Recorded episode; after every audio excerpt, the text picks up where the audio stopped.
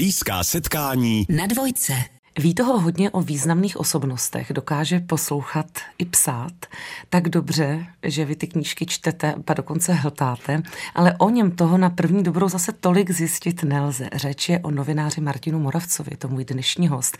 A nemyslete si, Martine, že já si nelámu hlavu už, no možná dvě, tři hodinky si lámu hlavu, jestli mám začít pro posluchače tím jako běžným, jak vás znají, jak si vás zařadí, abych vás tak jako otevřela pro ně, anebo si naopak úplně vystřelit a začít něčím, co třeba nečekají, o čem toho mnoho nevědí. Znáte tenhle pocit o tom začátku? Znám ho moc dobře a moc se těším na to, co jste za ty dvě a tři hodiny vymyslela.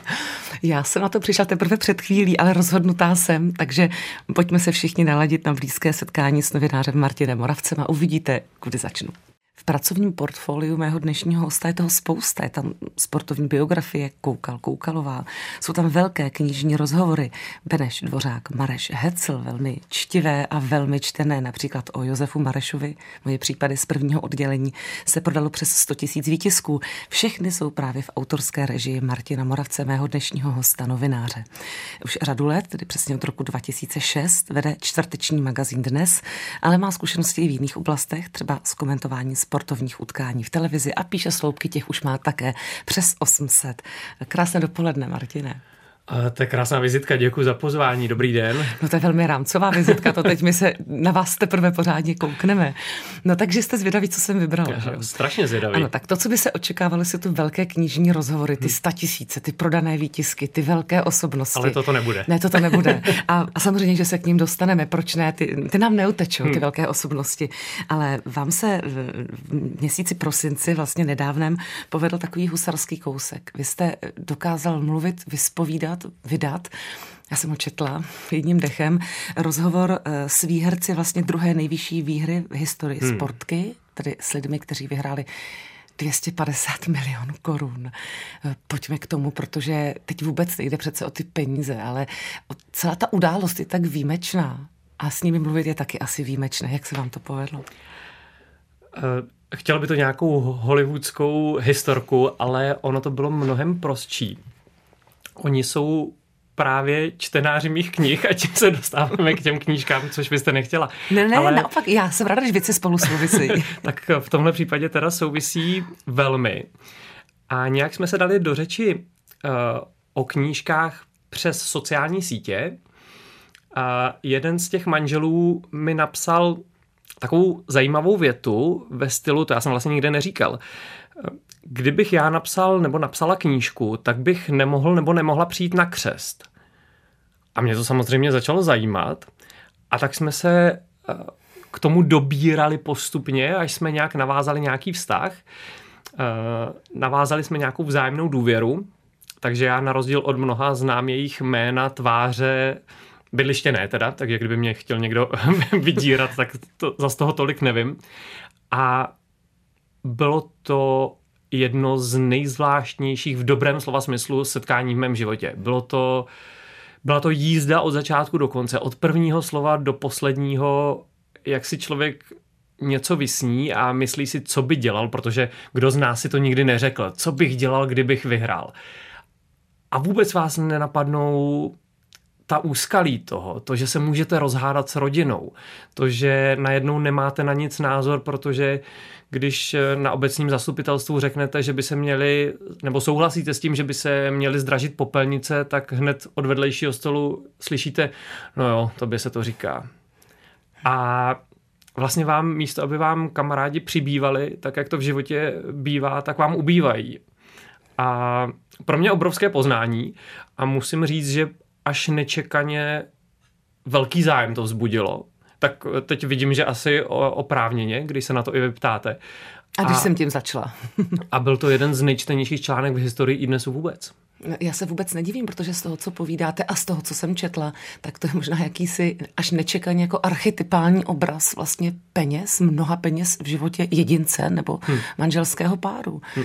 Že jste možná udělali jako cosi velmi symbolického v tak konkrétním životním a, příkladu. A kdybyste viděla, já jsem z toho měl vlastně strach původně, jo, protože já, když jsem s tím přišel na naši poradu, tak uh, mní kolegové začali uh, zasévat uh, takový semínka pochybnosti, jako a co když to je for? A co když to je kazma? si uh, z tebe dělá legraci a je to další z jeho kousků a ty napíšeš rozhovor na šest stránek a pak se úplně znemožníš přede všemi. Takže já jsem pomaličku je žádal a můžete mi to dokázat, že to jste opravdu vy. Takže jsem jako pomalu sbíral důkazy. A když jsem došel k tomu, že to už je tak daleko, že si to asi nemohli vymyslet, tak, eh, tak jsme do toho šli. Víte, sestro, to mě vůbec nenapadlo. To je totiž, to je jistě do jisté míry mocnější barva toho novodobého trendu. Hmm. To, to, to úplně mnohem větší znejištění pravdy. Ano. Ano. A tím se asi dostáváme k něčemu, co si nechám na samostatný vstup. To je škoda to uspěchat v povídání s novinářem Martinem Moravcem. A to je téma, hlubší pohled do tématu důvěry. Hmm. Tak za chviličku na dvojce. Domnívám se, že s tématy jako pravda a lež, co je pravda a lež, pracuje novinář, obecně novinář velmi často. To mi Martin Moravec, můj dnešní host, jistě může potvrdit. Ale málo kdy se asi dostane do bodu, kdy opravdu upřímně vlastně neví, jestli to je hmm. nebo není pravda. A tím se dostáváme k té důvěře. Vy jste to řekl na začátku. Najednou mezi námi vznikla důvěra v jedné větě. Pak jsme mluvili o tom, že ta důvěra vám byla nabourávána. Tak kde vy jste ji pak znovu získal a jak vůbec vznikala ta vzájemná, že i oni ji měli k vám, protože to je taky velká odvaha, pojďme si říct. Je a já to vidím i u těch eh, lidí, se kterými vedu ty knižní rozhovory. A mně to vlastně na začátku přijde samozřejmé a zpětně už tolik ne, protože oni věnují tolik času někomu, koho vlastně zas až tak neznají. Dobře, s každou další knížkou si mě můžou třeba načíst, ale to na začátku tak nebylo. Takže něco, co já jsem na začátku bral jako samozřejmost, dneska už vím, že samozřejmost není a jsem jim vlastně každému vděčen a jsem vděčen i tomuhle páru, že ke mně nabili tu důvěru. A ono, já jsem vždycky si myslel, že některé věci jsou kliše, jako vzájemná chemie. Jsem si říkal, co to je za blbost. Ale ale ono to tak prostě je. Funguje to tak. A s někým si sednete, chvilku si povídáte, samozřejmě eh, máte na začátku takový ten, jak se tomu říká, small talk, než se dostanete, než se dostanete k věci. Ostatně my jsme ho tady měli taky před vysíláním. A, a tu důvěru získáte. A, a myslím, že eh, já už jsem snad ne úplně starý, ale dost starý na to, abych se přetvařoval před někým.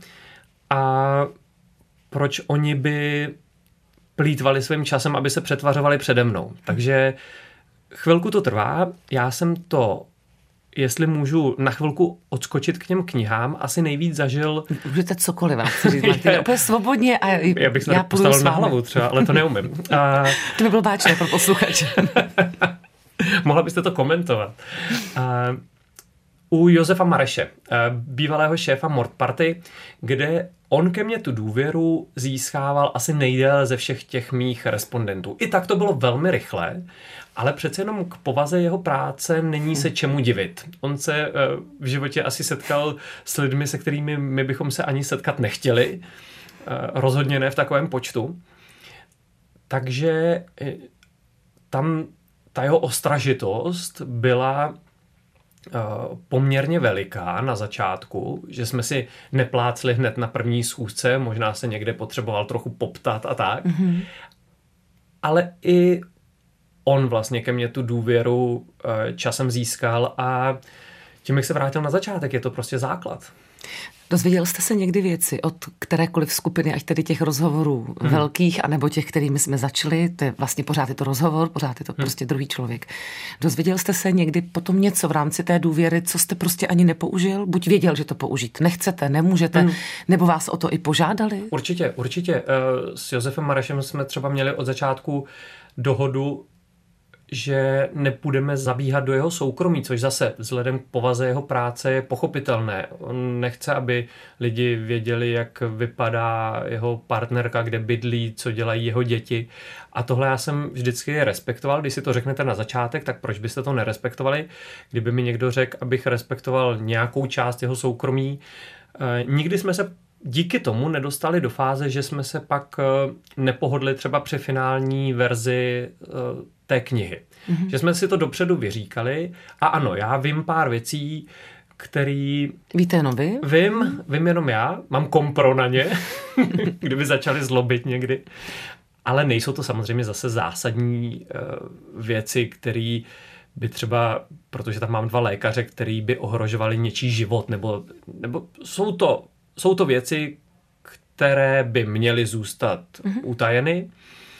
Uh, mám ale i jinou věc, že si často, když se s nima výdám od té doby, a já s nimi, musím to zaťukat, udržu snad můžu říct přátelský vztah se všemi, tak eh, mi někdy vyprávějí něco, nebo si povídáme a já si říkám, sakra, proč jsi mi tohle neřekl, když jsme dělali knížku? To je zajímavé, že vlastně je vždycky něco, co Vždy, i před takový něco. bychly ano. je něco, co se prostě objeví až... A i, a i když jsem se na to ptal, i když jsem se na to opravdu ptal, měl jsem teď, například jsme se bavili s profesorem Benešem o lékařském humoru o tom cynickém ano. humoru. A on mi dal nějaký příklad. A teď mi vyprávěl, že měli nějaké konzílium a že měli pacienta, který se jmenoval který pocházel z vesnice Hrob. Ano, já znám tu historku, vím. Ano, vím, vím, vím, ano. A, a tak já ji dopovím s ano, dovolením. Ano, ano, řekněte. A, a teď se bavili na tom lékařském konzilium, nikdo moc nevěděl, co s ním, až jeden lékař navrhl, tak co kdyby šel, co kdyby se vrátil, odkud přišel. A já jsem říkal, trochu cynicky samozřejmě, protože ano. jako autor knihy musíte být trochu cynik. To by přece bylo tak hezké v té knížce, když jsme se tam bavili o tom vyšinutém lékařském humoru. Ano. A nebylo. Nebylo. Tak víte co, je to teď. Je to v těch blízkých setkáních. Je to přesně. A jsem za to moc ráda v našem povídání s novinářem Martinem Moravcem.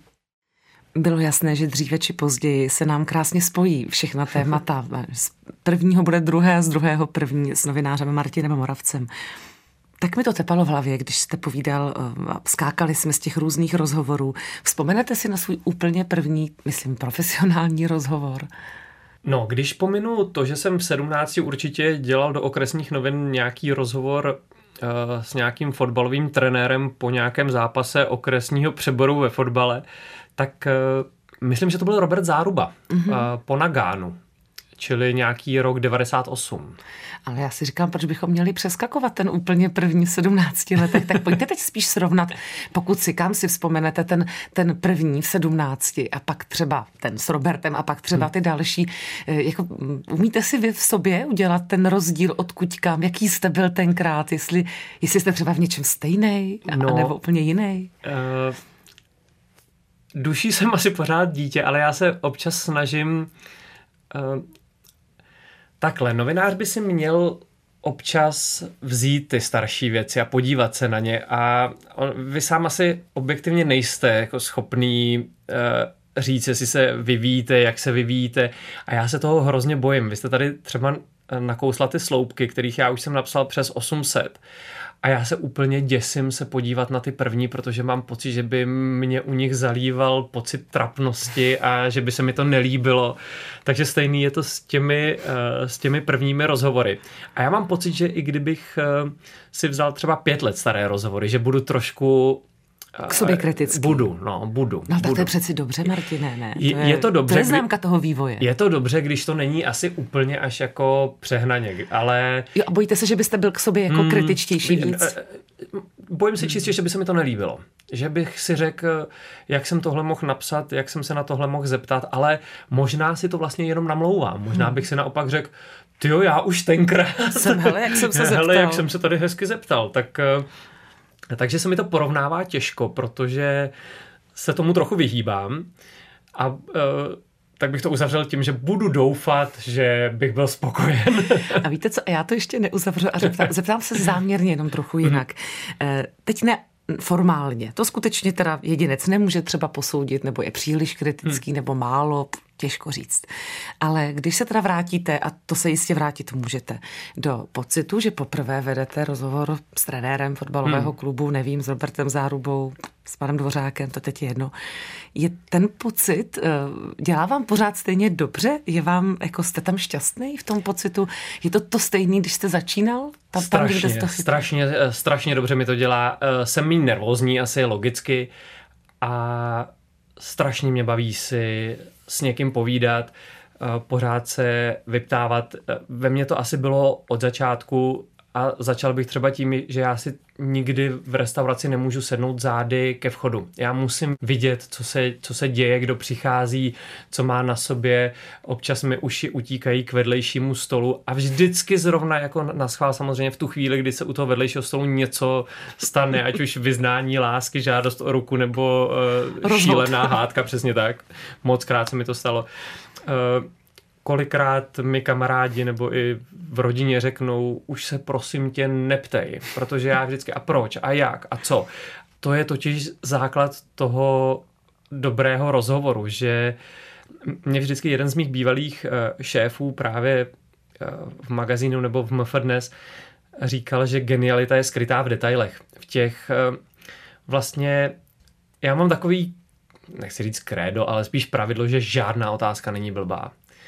Eh, že kolikrát si můžete říct, na takovouhle pitomost se přece nebudu ptát, ale tisíckrát mám vyzkoušené, že z těch pitomostí jsou nejhezčí odpovědi. Já když jsem se zeptal pilota Davida Hecla, proč jsou v letadle stěrače, když jsem se zeptal záchranáře nebo leteckého doktora Marka Dvořáka, bavili jsme se o tom, jak dostává zabrat jeho zrak při těch dopravních nehodách, jaké to jsou pohledy. A já jsem se pak zeptal, vlastně zdánlivě blbá otázka, a zeptal jsem se, jak dostává zabrat čich. Mm-hmm. Strašně zajímavá odpověď z toho zešla. Takže žádná otázka není blbá a toho by se měl, myslím, držet každý, kdo dělá rozhovory, prostě nebát se zeptat úplně na mm-hmm. cokoliv. Já jak vás poslouchám, tak si myslím, domnívám se, a to je ta otázka, vy musíte říct zda ano či ne, že se vlastně musíte velmi vžít do toho člověka, aby vás taková otázka napadla. Představit se v kokpitu, vidět se za operačním stolem. Musíte tam trochu být fyzicky vy v jeho kůži. Je to pravda. Na druhou stranu se snažím nepřipravovat zas až úplně do detailu, protože pak bych získal výhodu nad čtenářem a ptal bych se, poučeně. A já se nechci ptát zas úplně poučeně.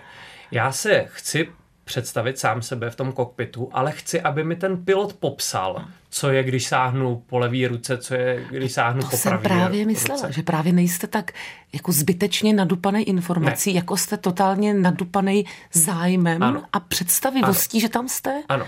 Proto jdu spíš po pocitu než v ano. faktech v té otázce. Ano. Včera mi, včera mi zrovna jeden uh, známý říkal, uh, když četl tu poslední knížku s leteckým eh, doktorem Markem Dvořákem, říkal, já jsem si už vždycky myslel, že už jsem, že už se zeptal na všechno. A pak další otázka a další a další a zase mě to zajímalo. Eh, je, je to tak, trochu se do toho vžít, ale ne úplně přehnaně. Mm-hmm. A na tom je nejvtipnější, že já jsem se tak zaposlouchala do povídání s novinářem Martinem Moravcem, že jsem totálně přetáhla stopáž, což je něco, co se jemu u knížek patrně stát nemůže, ale může se na to za chviličku zeptat na dvojce. No tak abychom dopověděli, co jsme před písničkou nakousli s novinářem Martinem Moravcem. Vy jako já tady v živém vysílání žádný velký limit asi nemáte. Nebo máte od vydavatele nějakou úplnou stopku? Musí jít něco pryč, nějaké otázky, odpovědi? Vůbec. Eh, já mám to štěstí, že jsem vydavatelem sám sobě hmm.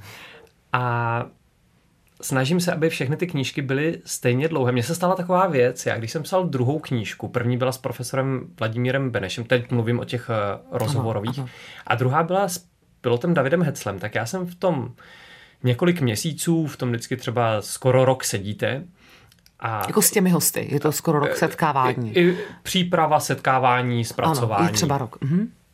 A já jsem na konci toho procesu u té druhé knížky to potrhnul, odevzdal a teď jsem se schválně podíval a ta knížka měla úplně přesně stejně stránek jako ta první, ale na jednu stránku, což když těch stránek je 10, tak to není takový umění, ale když jich je 328, tak je to prostě neuvěřitelný. A mně se tohle stalo. U Josefa Mareše mi to naběhlo o pár stránek víc, protože přeci jenom vysvětlovat ty kriminální případy, tam je těch podrobností a odboček a verzí příběhů spousta. Ale jinak eh, všechny ty knížky ať to dopředu není plánované, mi vycházejí tak nějak citem plus minus na stejný počet stránek. To, to je nějaká vaše jako stopáž uvnitř, asi, vlastně, asi, kolik, asi, kolik toho asi, nazbíráte. Jo. Takže asi ptát se, jestli je nějaká otázka, kterou jste nepoložil, že jste třeba neměl odvahu ji položit, že vám přišla za hranou, tak to je asi zbytečné. Asi jste zkusil položit všechno podle toho, co jste říkal. Ano, ne? a já asi nemám, uh, že bych měl nějakou otázku za hranou.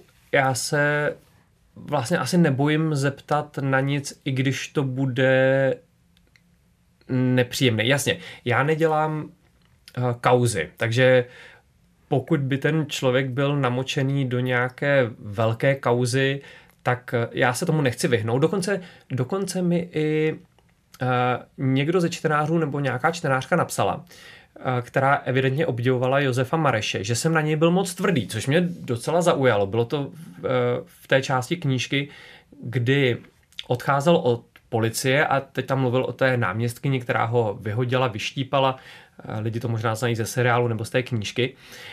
Ale já musím pořád v sobě mít toho novináře a musím dbát na to, že ona tam s námi nesedí. Mm-hmm. Takže já neříkám, že jí budu hájit do krve, ale musím do toho trošku vstoupit. Jako kdyby tam byla, když jako udělat ten byla. kontrast. Mus, musím chápu, prostě chápu. říct, ona tady není, nemůže se bránit. Jenom třeba takhle nadhodit tuhle tu otázku nebo tuhle tu vsuvku.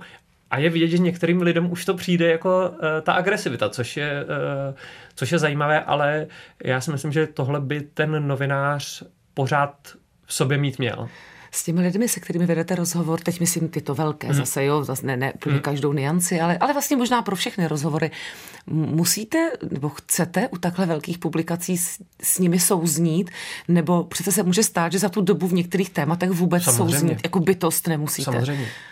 Ano. A to vám tedy nijak není na překážku, nevadí to ani jemu. Nestal se vám nikdy v tomto ohledu konflikt v uvozovkách? Ne, prostě... tak a, asi kdyby to bylo nějak proti mému světonázoru nebo proti něčemu, na čem bych si opravdu hodně zakládal, tak eh, tam bych možná to třeba do té knížky nedal, protože bych si řekl, že to tam prostě nechci. Je to moje hmm. knížka a já to tam nechci.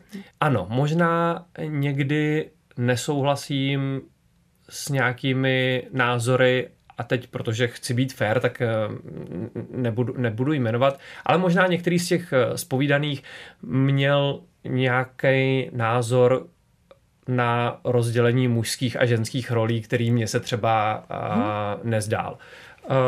Já mu ho vymlouvat nebudu, není to stěžení téma té knížky, ale nedal jsem to do té knížky. Hmm aby tam asi nedostalo, tam, kde jste konfrontační úplně, ano. tak ne. A, a, a, ale nebylo to pro mě zásadní. Kdyby ano. mi, já nevím, začal vyprávět, že neměl den a nepovedla se mu operace nebo tady se skamarádil s vrahem, protože, tak tam bych do nějaké konfrontace klidně... Š... A klidně se to otisk. Jako, ano, protože, protože, to je, ano. protože to je motiv té knížky, ale tohle je jakoby vedlejší motiv, ke kterému jsme uh, se dostali, nestojí to na něm, nepadá, Chápu. já s ním nesouhlasím a kdybych se přímo při tom rozhovoru pustil do výměny názoru, tak by to vlastně k ničemu nevedlo, mm-hmm. jenom bychom si možná narušili tu, tu vzájemnou chemii, o které tady mluvíme a, a to není, za to nestojí. To rozumím. A potřebnou důvěru, o které ano. jsme hovořili. A ještě si povídáme s novinářem Martinem Moravcem. Tím, že jsme zjistili v našem povídání s novinářem Martinem Moravcem, že ty věci všechny vlastně tak trochu souvisejí, ať začneme miliony, nebo se dostaneme k rozhovorům, tak určitě něco, co tím prolíná možná je to někdy silnější, někdy slabší. Ve vašem životě je sport. To mm-hmm. jsem mhm. pochopila, když první rozhovor byl uh, prostě s někým, kdo se věnuje sportu, mm-hmm. Robert Záruba, první profi. To znamená, jak, kde tam ta linka toho sportu vede, vedla a stále třeba je? V dětství vůbec. Já jsem byl strašné nemehlo a já jsem byl takový ten spíš eh, premiant třídy se samými jedničkami, kterému k tomu vždycky hrozila trojka z tělocviku. Takže já jsem musel uh, se uh, usmívat na učitele tělocviku, aby mi dal aspoň dvojku, aby to nevypadalo úplně trapně. Uh, další krok byl, že můj tatínek a můj brácha uh, hráli fotbal a já jsem vlastně chtěl být s nimi, uh, jezdit na ty zápasy, ale tatínek na mě vždycky kopnul míč a já jsem utekl. Jo? A on vždycky říkal, uh, ty máš předpoklady pro to, abys hrál fotbal. Máš nohy do O. A on vždycky říkal, ty když ty nohy dáš k sobě, tak eh, mezi nimi proběhne pes. A to jsme měli německého ovčáka, ne, ne jezevčíka. A ten sport mě chytnul opravdu až třeba po dvacítce, až jako na, skoro na starý kolena. A teď už si bez něj nedovedu představit eh, vlastně jediný den a stále sportujete, stále hrajete fotbal? For, fotbal ne, ne, fotbal, ne. k tomu tak. jsem nikdy nepřilnul. Tak mám, mám, mám tenis, chodím běhat, chodím plavat. Eh, hrával jsem amatérskou ligu v badmintonu, hraju amatérské turnaje i v, tom, i v tom tenise. Loni mě to tedy trochu dostalo eh, na chvíli eh, k profesoru Benešovi na magnetickou rezonanci. Skutečně jste se potkali i takhle. Potkali jsme se bohužel i pracovně, což jsem vlastně nikdy nechtěl, ale naštěstí to byla v úzovkách jen, jen záda, ale i ta umí člověka trochu potrápit, trochu víc. Takže pro mě je to lék na takovou tu trudomyslnost, která člověka občas postihne, nebo když prostě nemá eh, náladu psát, tak eh, si jde zaběhat a pak ta nálada se najednou zjeví z ničeho nic. To se vám stalo, že jste neměl náladu hmm. psát? Hmm. Nevypadá to na to úplně, ale vím, že, vím, že my, co na to nevypadáme, to známe. Ano, to mimochodem, jak jsme mluvili o, těch, o té výhře 250 milionů, tak jedna z těch věcí, o které tam oni mluvili, že tři noci nespali. Hmm. Stalo se vám, že jste kvůli některému z rozhovorů jo. tři noci nespal? Ne, tři noci to nebyly, ale možná v součtu ano, hmm. ale bylo to právě zase, uh, zmíním Josefa Mareše, a bylo to proto, bylo to víc v rámci té přípravy, když jsem si načítal všechny ty případy, vraždy, tak eh, opravdu se mi několikrát stalo, že jsem ten notebook musel zaklapnout dřív, než bych třeba chtěl, ale v rámci zachování zdravého a dobrého spánku to prostě bylo už moc na mě. Já jsem trochu hmm. strašpitel, takže eh, mi to nedělalo. Do... Pak při tom samotném psaní už paradoxně ne, ale v, v rámci té přípravy jsem musel párkrát přestat a párkrát jsem se možná i kvůli tomu zbudil, no. Je to tak? tak abych to nenazvala, že jste strašpitel, abych teda řekla, že jste normální člověk. To by asi děsilo každého v takové kumulaci těch jo. historek. Povídáme se s novinářem Martinem Moravcem, ještě chvilinku budeme. S novinářem Martinem Moravcem nám to utíká velmi rychle a dostaneme se možná k blízké budoucnosti. Tak mám vlastně takové tři klíčové otázky ano. na naše poslední tři minuty ano. zhruba, Martine. Jednak ty velké rozhovory byly vždycky s muži. Máte v Merku nějakou ženu? Já, to je pro mě uh, strašně uh, velký téma tohle. Já bych moc rád.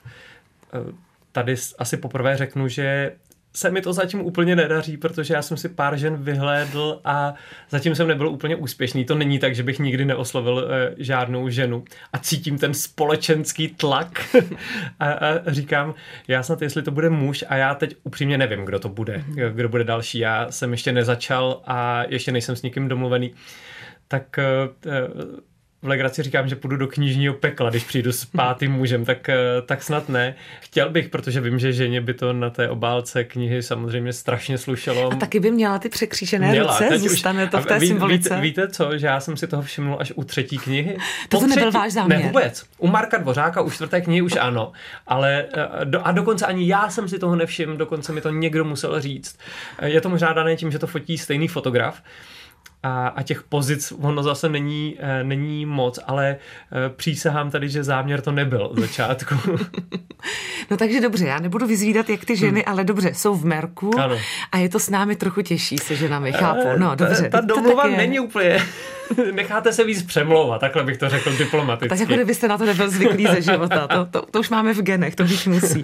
Ta druhá otázka ale na to navazuje. Nepředběhne to, nebo bude na to navazovat ta vaše touha naplnit jiný žánr? Vy přece směřujete ještě k nějakému jinému Já vím, no, já mám pořád v hlavě jeden takový román, který by nebyl nějak vážný, byl by spíš legrační, ale uh, já se trošku bojím opouštět něco, co vidím, že ty lidi mají rádi. A mě eh, teď třeba o Vánocích přišlo tolik zpráv ve stylu já jsem díky vám měl nebo měla hezký Vánoce a co já bych si mohl víc přát, nebo tolik zpráv typu eh, já jsem přečetl první knížku po 20 letech, první knížku od školy, moje dítě díky vám začíná číst a uh, mě to tak dojímá, že se toho bojím upustit a bojím se upřímně vykročit do neznámých vod ale jednou tu uh, odvahu seberu a udělám to.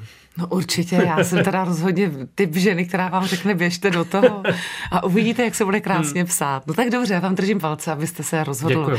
včas a správně, jak vy chcete. No a ta poslední, co byste dělal, kdybyste vyhrál 250 milionů? Já bych asi to nikomu neřekl. ani mě. tak vám, vám to řeknu. A slibuju, že nebudu chtít ani korunu. Budu jenom Já... ráda, že jste mi to řekl. Já mám hrozně takové ty přízemní plány. Trávit zimy jinde než uh, u nás. Já nemám úplně ty zimy rád. Nikdy jsem nebyl lyžovací typ takže bych si pořídil nějaké mm-hmm. hezké bydlení někde, kde je nějaký třeba 25 stupňů. Ano, nějaký malý ostrovek za čtvrt miliardy, úplně to chápu. Uh, milý Martine, já vám držím palce, abyste byl pořád takový, jaký jste Děkuju. a abyste se dostal do tepla, i kdyby to bylo jenom za pár korun. Děkuji pěkně. Já, Děkuji. jestli můžu říct jednu věc, já se celý život ptám, tak uh, myslím, že poznám, když to někdo dělá hezky a jinak a vy to děláte hezky a jinak, tak vám za to děkuju. No tak Teď jsem červená, naštěstí to není vidět. Děkuji a přeju vám krásný den. Krásný den.